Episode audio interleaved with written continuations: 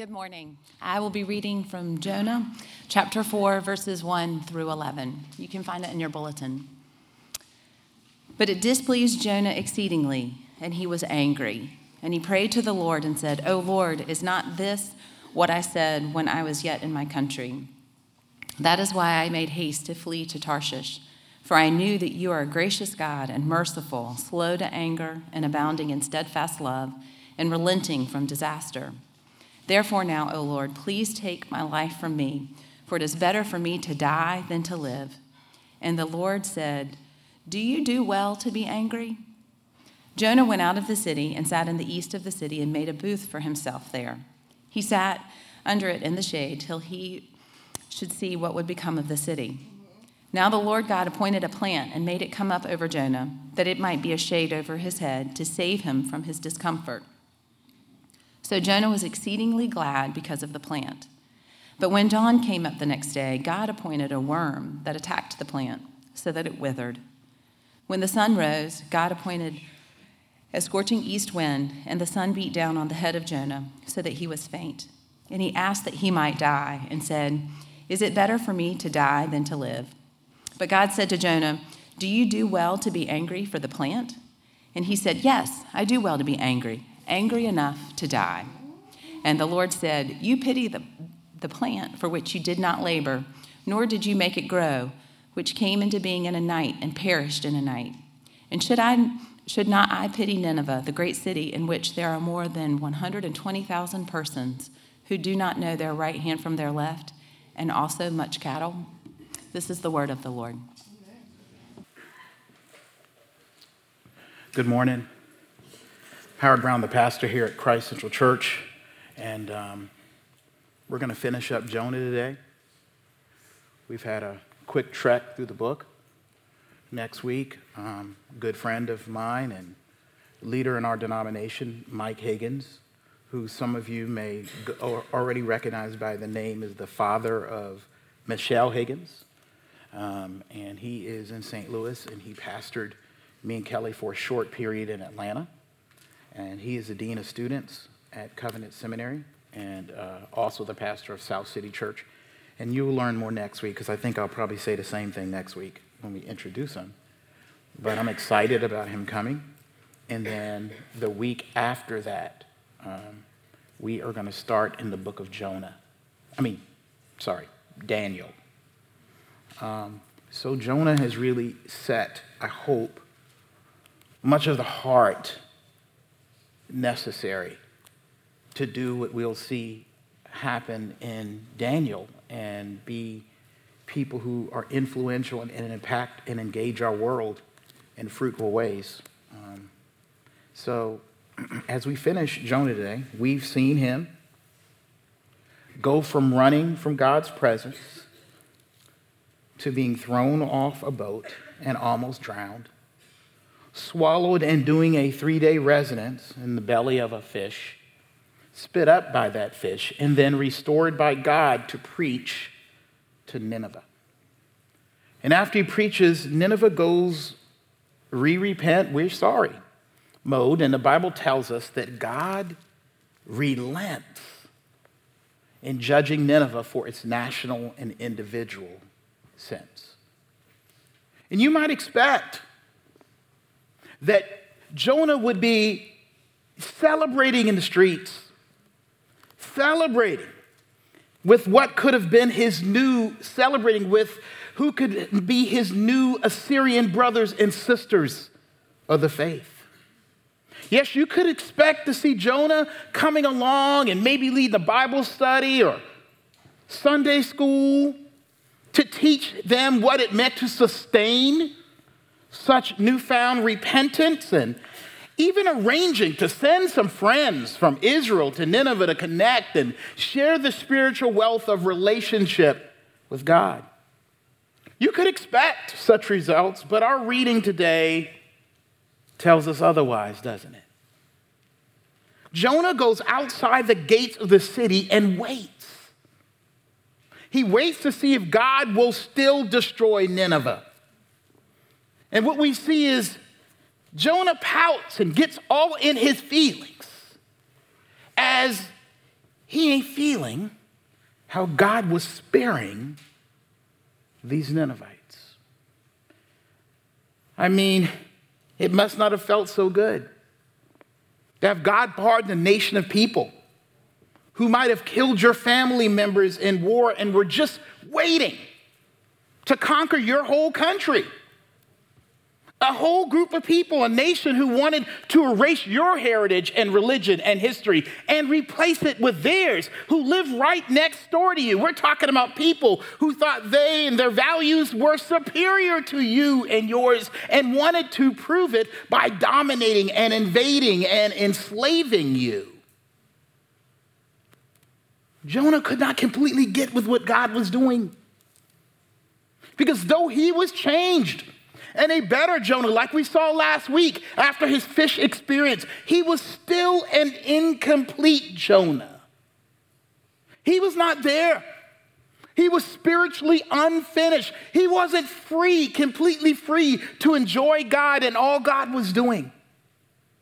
After all he had been through and all God had used him to do mightily, we see a Jonah who is still growing and needing to grow in God's grace. Have you ever felt like Jonah? Do you feel like him now? Not completely free to enjoy God, others, yourself, trust God, others, and yourself because you're trapped in these feelings where you're at odds with what God has called and caused to happen to and through you and around you. When things don't happen the way you think they should, according to your hurts, your sense of justice, and your personal desires. For those of us, most of us, probably all of us if we're honest, like Jonas, still growing in grace. Here are three things that give us hope today from this passage. You and I can grow out of our feelings and into God's freedom first, because God is sovereign. Sovereign over those growing in grace. Secondly, because God is the caretaker of those growing in grace. And finally, because God is the constant for those growing in grace. Sovereign, caretaker, constant. What is immediately clear from this passage from the beginning is that Jonah's feelings about the whole thing, hear me, does not determine the final outcome of the situation. It is clear that God is sovereign. Sovereign over and above Jonah's desire and feelings to see the city burn.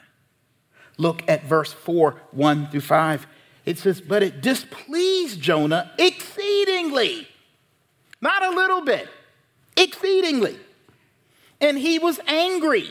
And he prayed to the Lord and said, Oh Lord, is not this what I said when I was yet in my country? That that is why I made haste to, to flee Tarshish. For I knew that you are a gracious God and merciful, slow to anger and abounding in steadfast love and relenting from disaster. Therefore, now, O Lord, O Lord, please take my life from me, for it is better for me to die than to live. And the Lord said, Do you do well to be angry?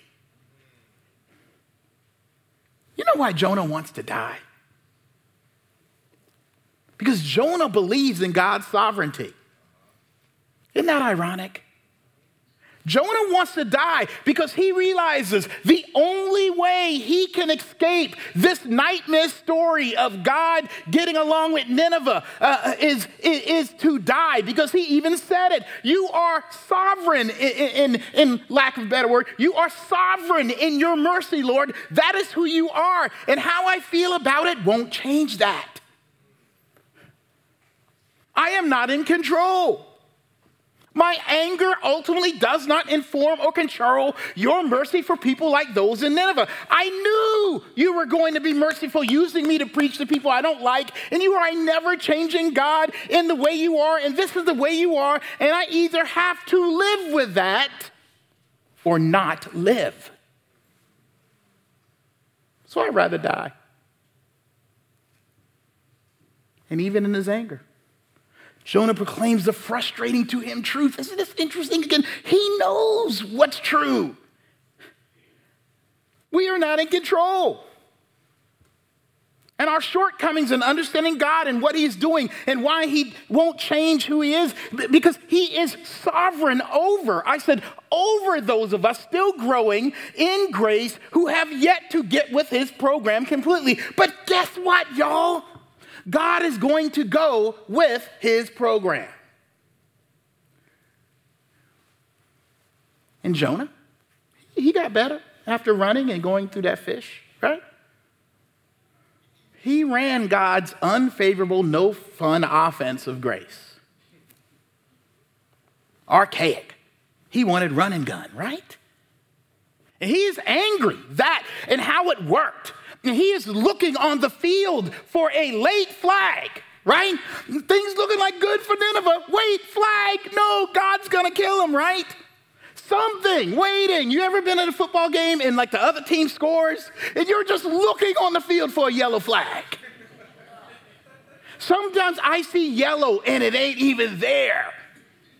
You've seen the surrender cobra where you're just sort of, the other team scores at the last minute and you're like, just hoping something changes right? And that happens every now and then. Oh, the coach called a timeout before they scored. Ah, right? And then they still scored a second time.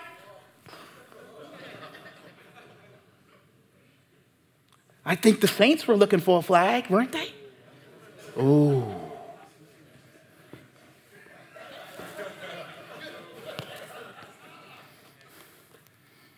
Some teams looking for a new coach after the season. We're not getting into that. And not only did this win, hear me, for God's sovereign grace and mercy feel more like a loss to Jonah, it had to be accepted as right to Jonah as well. Ooh, it gets harder. Th- this last chapter in Jonah, last chapter, the chapter three, that's the feel good one. This one, sometimes I'm like, why did they put this one in? Right? There's some reasons, we'll get to it. You ever notice that even though Jonah openly expressed to God that he didn't like how God exceedingly displeased, right? Didn't like how God is handling Nineveh? That Jonah never says that God was wrong. He just didn't like it. Jonah wanted to die because God was and is always right. You know? Sometimes, you know how marriage is, some of y'all who are married. You argue and you fight, and the other person turns out to be right in the end. and you just want to run. Kind of like, see, me and Kelly, we have technological issues we always get in fights about, and she's trying to explain it, and I'm trying to tell her, I know, I know, I know and she, and it works. And I just want to die. Because she's saying, see, right? I want to die. God's always right. We just don't see how. And this becomes much more, oh man, I'm feeling Jonah. Because guess what, y'all? This becomes much more difficult to embrace when we learn that the same people, Assyria, Nineveh was the capital of that country. Probably 20 or 30 years after God relents in destroying them through Jonah's preaching, get this, that same Assyria eventually conquers and makes Israel, Jonah's country, suffer. He let these Assyrians get away.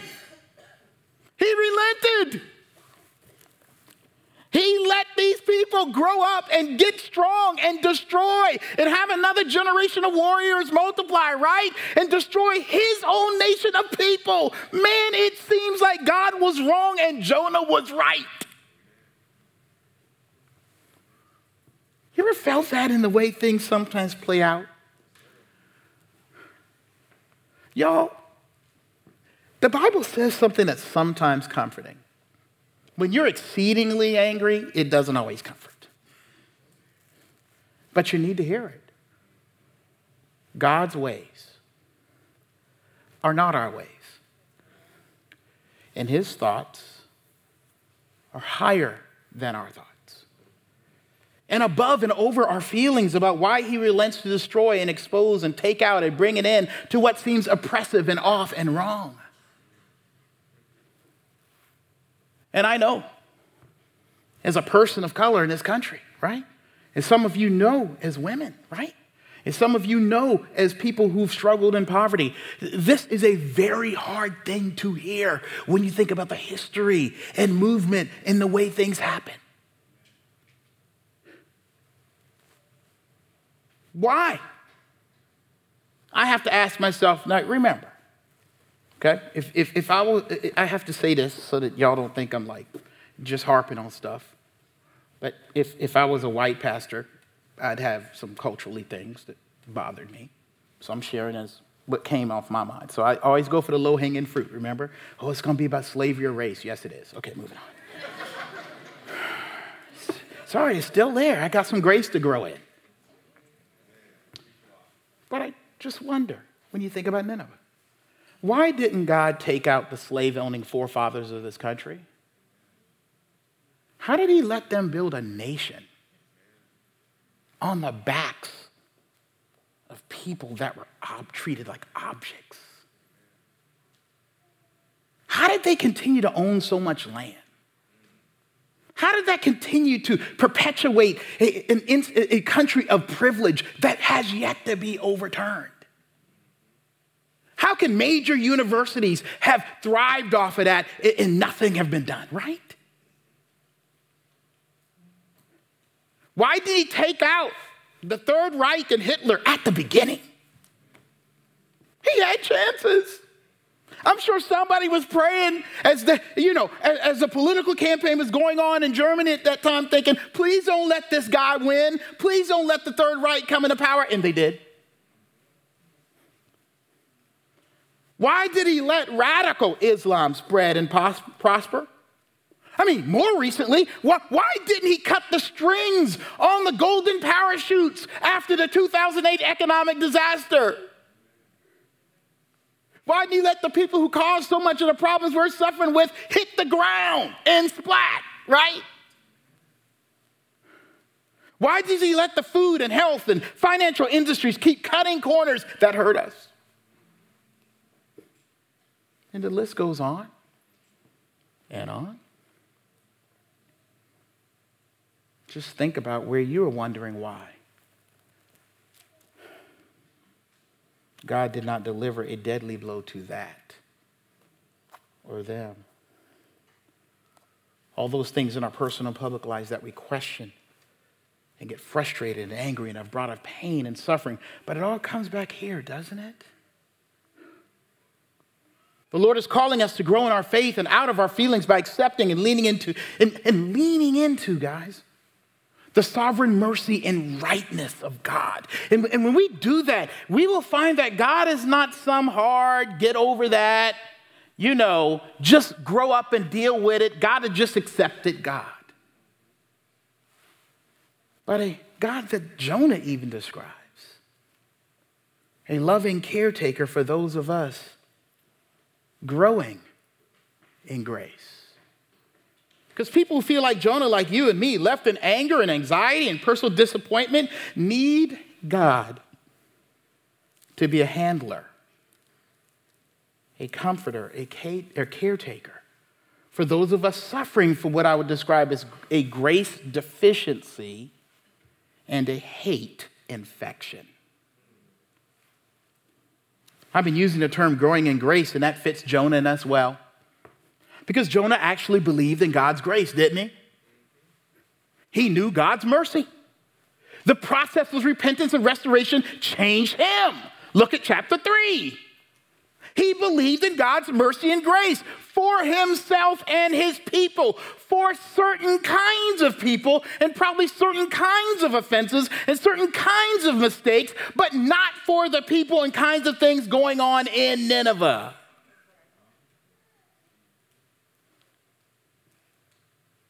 Jonah was grace deficient.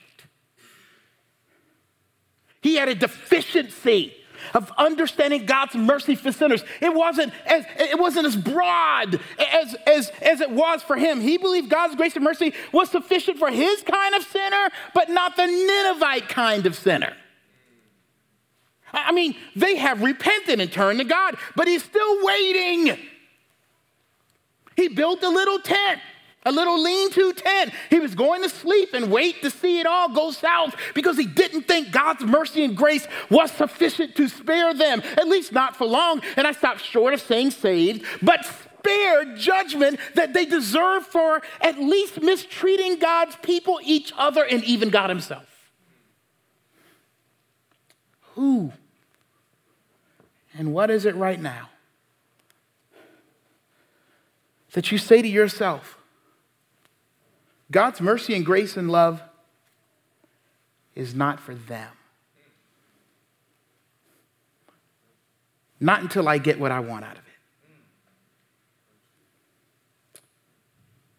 who you wish it could be withheld because it's too good for them. All of us end up there. We all want to be little gods. Judge and jury. Because this type of sin, because we think this type of sinner thing is on another level. They're the most hurtful and cause the most pain and insecurity and fear in my life. I trusted them, I was tr- entrusted with them, and my whole people group and gender is messed up because of people like them, like her, like him, like that. They deserve only judgment, being set right by being told off and set straight, and humiliated and embarrassed and demeaned and made to feel how they have made me feel, to have or or to have some moral, emotional reparations for what they did. But God's mercy in reconciling them eventually is not right for them.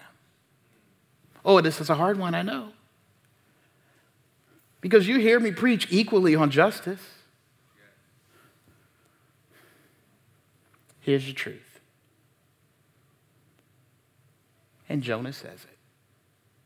There is enough grace and mercy for them and that. In verse 2, he describes God as one who abounds in steadfast love. That means he don't run out. It ain't thin, it's deep and wide and broad and always present for anything that can come up in our sin life.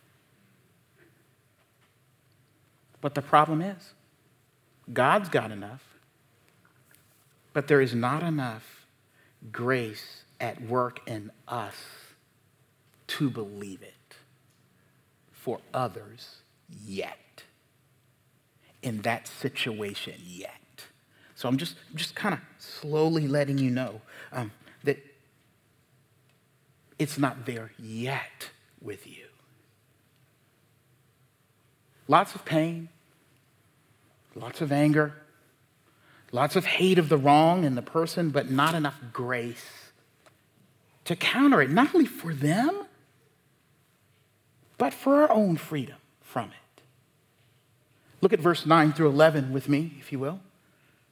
But God said to Jonah, Do you do well to be angry for the plant? Now remember, he causes a plant to come up over him. He's sitting in the sun, right? And he causes a plant and come over his head to shade him, and then he gets a worm to eat the plant, and it makes Jonah even angrier. So let's, let's, let's look at what he says here. But God said to Jonah, Do you do well to be angry for the plant? Because his plant is gone, his comfort is gone. And he said, Yes, I do. Well, to be angry, angry enough to die.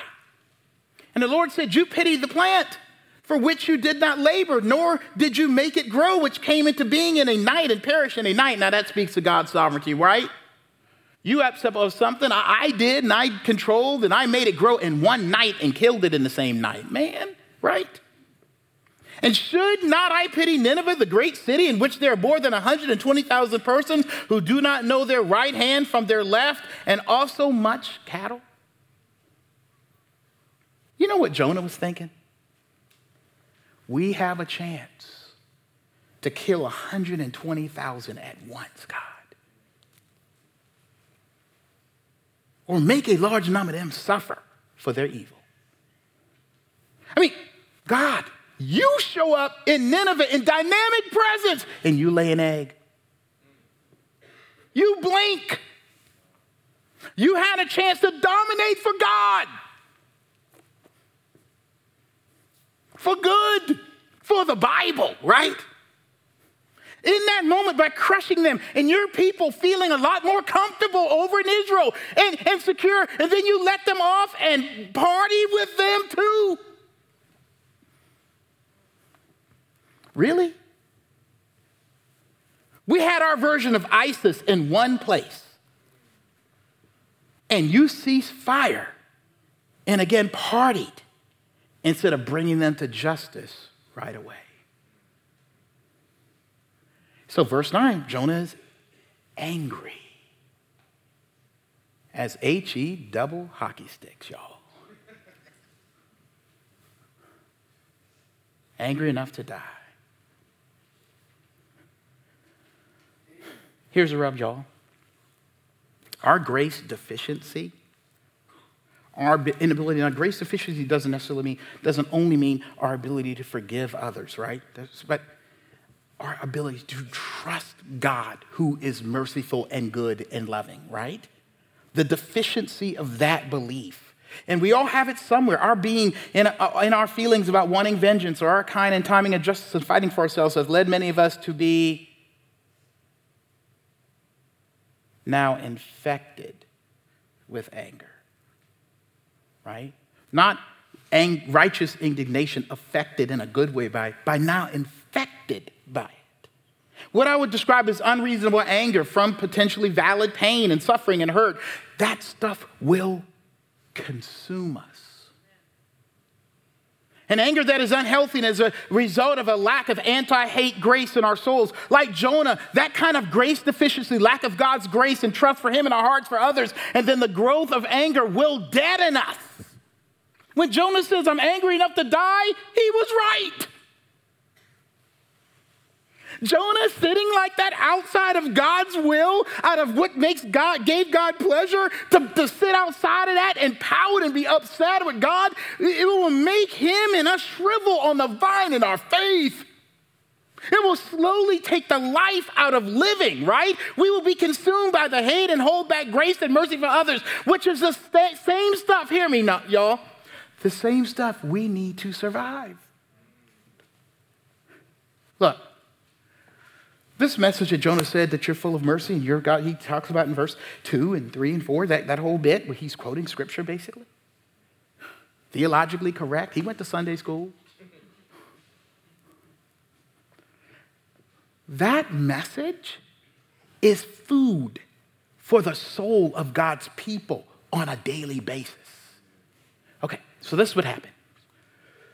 When you stop believing that for others,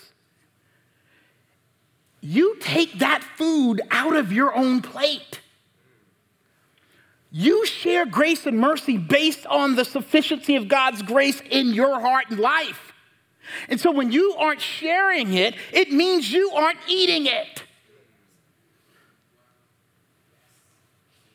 You can't say I'm filled with grace and, and, God's good. I'm not, I'm all right, but I'm living in anger and hate towards God for what he did and what he didn't do and what he's doing over there and that person, right? No, what happens is in, you, you begin to be emptied by not having and living on the grace that you that brought you to the faith. And let me tell you what you'll begin eating.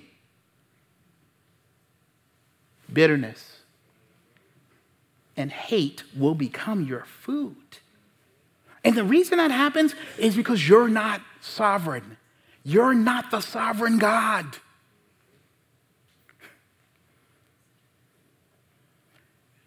And we're going to eat that when anger and disappointment with God become our food, right? It poison our, poisons our faith. You know what it does? Makes us die. See, Jonah's just telling what's going on. I want to die. It makes you die.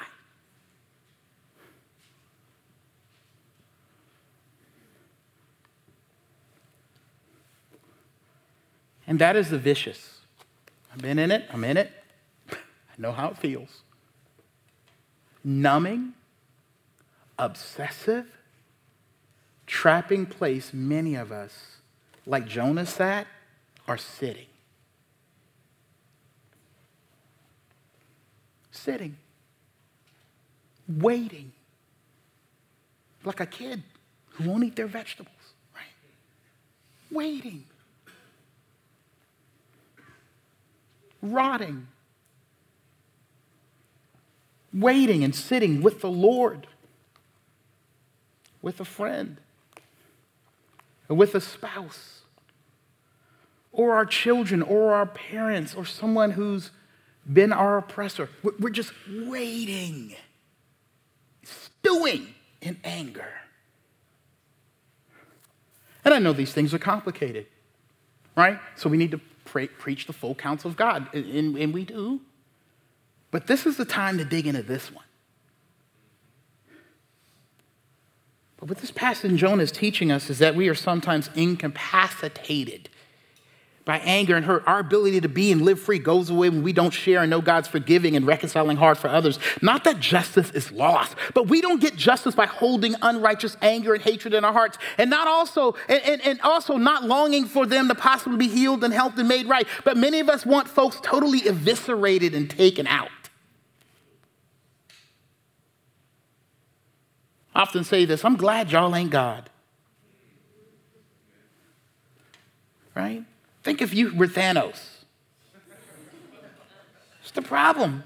Some of us want the gauntlet, the thing? The infinity gauntlet. Thanos had a good idea, didn't he? Ain't enough food in the world. Let's get rid of a third of the people. Boop. Half. Thank you, Kelly. Half. Oh, and he said, The world's a beautiful place now. Oh, he, you should, at the end of that movie, that man was right.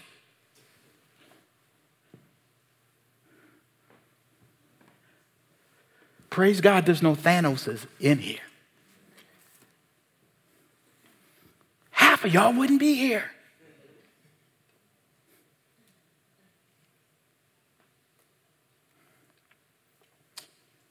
Here's the deal Many of us want that. But here's the problem when you finally get what you thought or felt you wanted, because you've emptied your plate of mercy, grace, and forgiveness and trust in God, when they're finally eviscerated, you still won't have the comfort you need.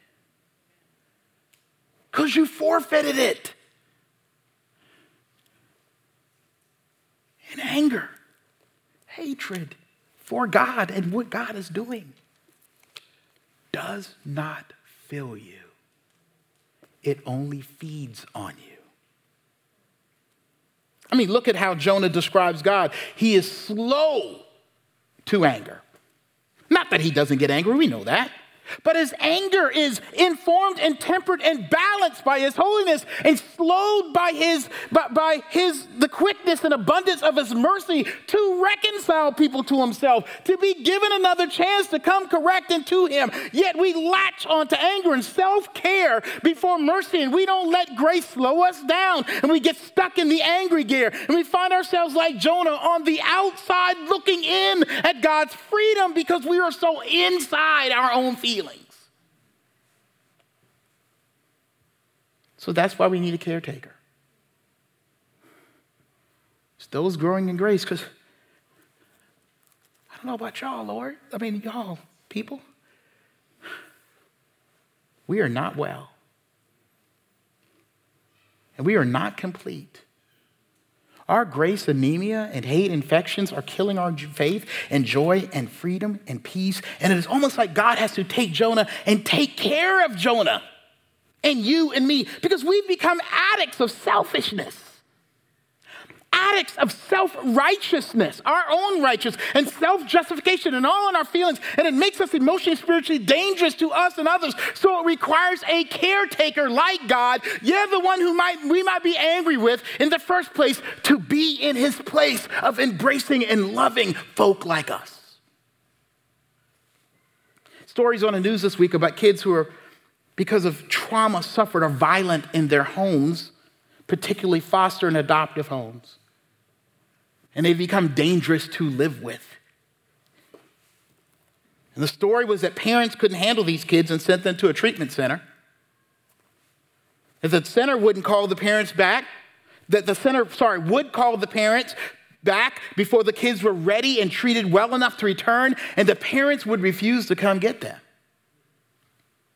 Can't have them. My other kids are in danger. I'm in danger. Do your job. Treat this kid. And they wouldn't even come and get him. One kid had to sleep on an ottoman because there weren't enough beds in the facility. Because no one wanted to take him and take him on like that. God is willing to take you on. He doesn't leave Jonah there, does he? He's the caretaker, a steadfast, loving caretaker to treat and deal with those who are an unfinished work of God's grace. There's a song I grew up with, a gospel song, had these words Please be patient with me. God is not through with me yet. We are God's patience. And God is being patient and caring for us through the anger we feel and the confusion in our ways. We're human. Sometimes we get confused about what God's doing, and we all get up into His thinking. I know what God's doing, and this is what He should be thinking. And when you get up in God's mind, you start to, this starts to be too much for you. And so, like those kids who were abandoned, Jonah needed God as a constant, and we need God as a constant for those of us growing in grace, as the one who disciplines them and perseveres with them. Jonah sets up this tent outside the city to fume and pout and hope that things get bad for the Ninevites, that God's anger might speed up for them because they're bound to mess up again. And this happens. Look at verse 6. Now the Lord God appointed a plant and made it come over Jonah that it might be a shade over his head to save him from his discomfort. So Jonah was exceedingly glad because of the plant. But when dawn came up the next day, God appointed a worm that attacked the plant so that it withered. When the sun arose, God appointed a scorching east wind. And the sun beat down on the head of Jonah so that he was faint. And he asked that he might die and said, It is better for me to die than to live. But God said to Jonah, Do you do well to be angry for the plant? And Jonah said, Yes, I do. Well to be angry, angry enough to die. And we read the rest. I want to emphasize the presence of the same words used to describe the big fish back in chapter 2 that swallowed Jonah. Did y'all notice it? Same words are used to describe the plant, the worm, the scorching east wind, and I think the sun as well. And this is important. This word is appointed, right? It wasn't accidental. Appointed. That means God caused it to happen directly, right? And, and, this is important because once again, Jonah is struggling, and God uses the elements, situations, circumstances for a purpose to teach, to train, to change, and shape Jonah's heart, y'all. So obviously, the tent Jonah built was not enough to cover him from the sun. And I think that speaks again to us building things in our anger to deal with our feelings, never enough to give us peace and comfort on our own. But God appointed a plant. God let Jonah know that the comfort and peace and joy he got to enjoy in life was by God's hand. Because God then appointed a worm and then a scorching wind and sun to show him that without my grace, you will die in emotional and spiritual misery. Listen, y'all. God brought hardship and discomfort into Jonah's broken thinking. Oh, I mean, I wish it was a better sermon this week on joyful, right? But he brought some hard stuff discipline, right? To it means disciple. That means to train his heart back by letting him see just how much he didn't get and appreciate God's grace for himself, and letting him see and reveal just how hateful and dark his heart had gotten. God's discipline. But here's the good thing: it wouldn't let Jonah be okay in his feelings. He was not going to let Jonah live outside of his grace like that. God appointed things in his life, the fish right? To, to, let him see his anger and hunger and emptiness for God's love and grace he had in his disposition and disappointment to what God was sovereignly doing in Nineveh. I mean, angrier about his one little tree of comfort being taken away than 120,000 being spared death.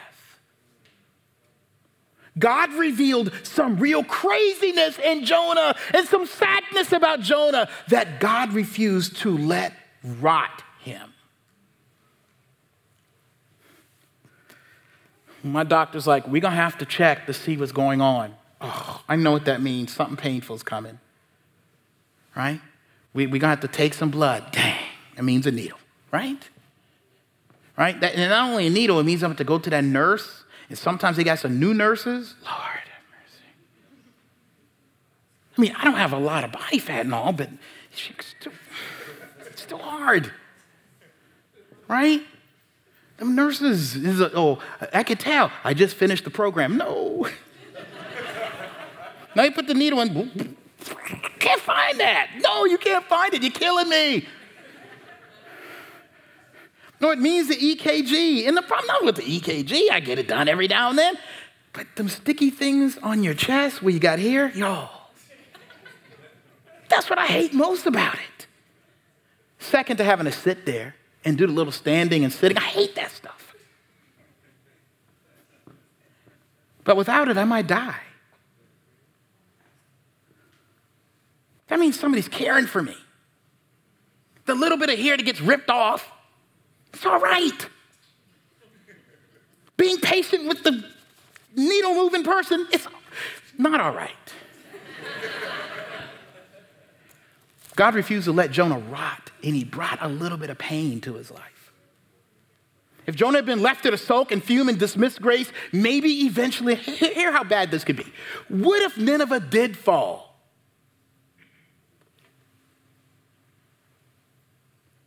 That would have sealed Jonah's faith away from God. You know why? Because Jonah had been like, I was right. God, I was right. Thank you for following and listening to me. Jonah would have never learned God's grace like he needed to. And he needed to because 20 or 30 years later, his people were about to fall and they would have to lean on God's grace, right? It would have been disaster if Jonah got what he wanted. And guess what, y'all? For you to get what you want right now, what your feelings want, it could be disaster not only for you, but for the generation after you. Man, I think about if I had gotten what I wanted. Oh, Lord. Might not be a Christ Central Church.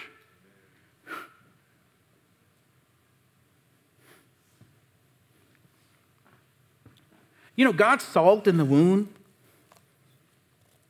is a stop bleeding preservative for our faith.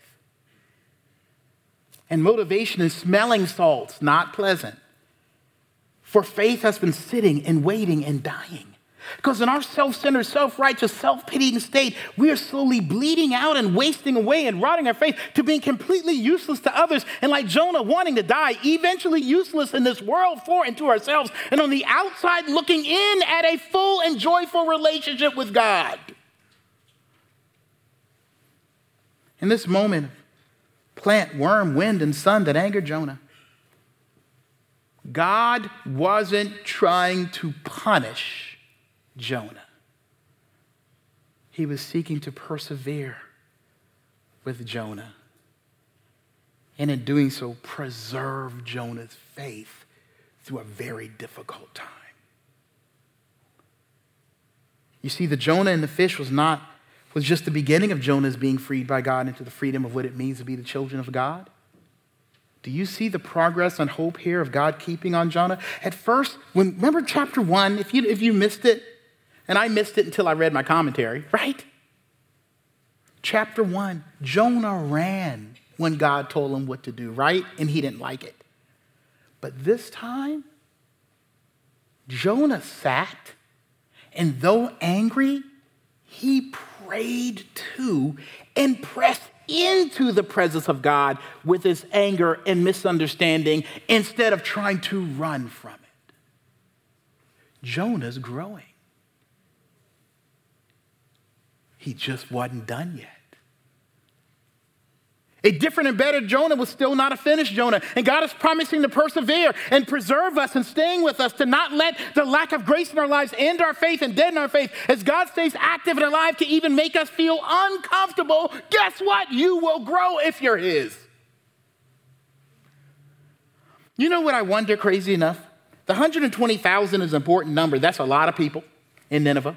But do you know it could also be said that God calls, caused the repentance and used repentance of 120,000 to in turn pres- preserve and grow and make real, alive, and alive the faith of one Jonah? And that in turn, one preserved Jonah would and could in turn bring life and freedom to even more, like he has in writing this book or having his story written about. Some people believe it was written 200 years later. I've often, until going through this, thought that the story of Jonah was missionally about God reaching, hear this, even those evil Ninevites. I have looked at the book of Jonah, you know, passed by my book on the way, you know, a bigger book of the Bible, right? More important. Just, you know, just a four page. Just go, Jonah, oh yeah, the fish, and the Ninevites, those evil people getting saved. Yay. I used to think it was about how, wow, even evil Assyrians can get saved. Even the stubborn of heart, right? Even, even they could do it. And, and those who are offensive to God, I know when I think about the Ninevites and God's mercy and grace, I always think about the most evil people in the world. But the more I let this sink in, I realize that this book is about God staying with and loving and preserving and caring for even us self righteous people. Even you stubborn in heart. Even those that run for him and know him. Even those who are angry with God even those who know His grace and poo poo it for, for other people, even those who have fallen in their faith, even in and at a great move, moment, even for those of us trapped in all our feelings, He is leading us day after day and moment after moment into His freedom where there is joy that has escaped us and peace for our pain we have yet to know. You know what Jesus called in Isaiah? Another prophet, a bigger one, bigger book. He's called a man of sorrows, acquainted with our grief. Once again, Jonah was better, but not done. And so even Jonah needed God's best. I think that's why the book ends this way. We're still waiting for the final and more perfect Jonah. So God sent Jesus to be our more and most perfect Jonah. The Bible teaches that for the salvation and mercy and deliverance for pain and angry, and those of us all in our feelings who needed the freedom of God's grace and mercy, like Jonah did in anger, Jesus did in love by being crucified outside of the city walls not in the joy of it, but outside on a hill far away, is the one who was full of grace and truth and love, received and felt God's anger anger for our sin and anger and pain. He suffered God's sovereign wrath so that we can have his sovereign grace. He suffered God's crushing so we would know his care. Jesus suffered God's forsaking him so that our God would be a constant for those who need to grow in grace. And like Jesus on the third day rose from the grave, my call for you is to come out of your feelings in Jesus' name to let go and be freed from that unforgiveness and hatred just waiting and rotting in your heart. To get up and come, come out of your anger, to come out of your fear, to come out of your lack of mercy, come out of your selfishness and self centeredness, come into a place of freedom where the joy and appreciation and gratitude and praise for God flows for you. Jesus was killed and died on the outside of repentance and celebration and joy. So you can now go in. So you can now come out of your feelings into the celebration of your own life and the life of others. God wants and has sent to you. Out of our feelings and through Christ into his freedom. Let us pray.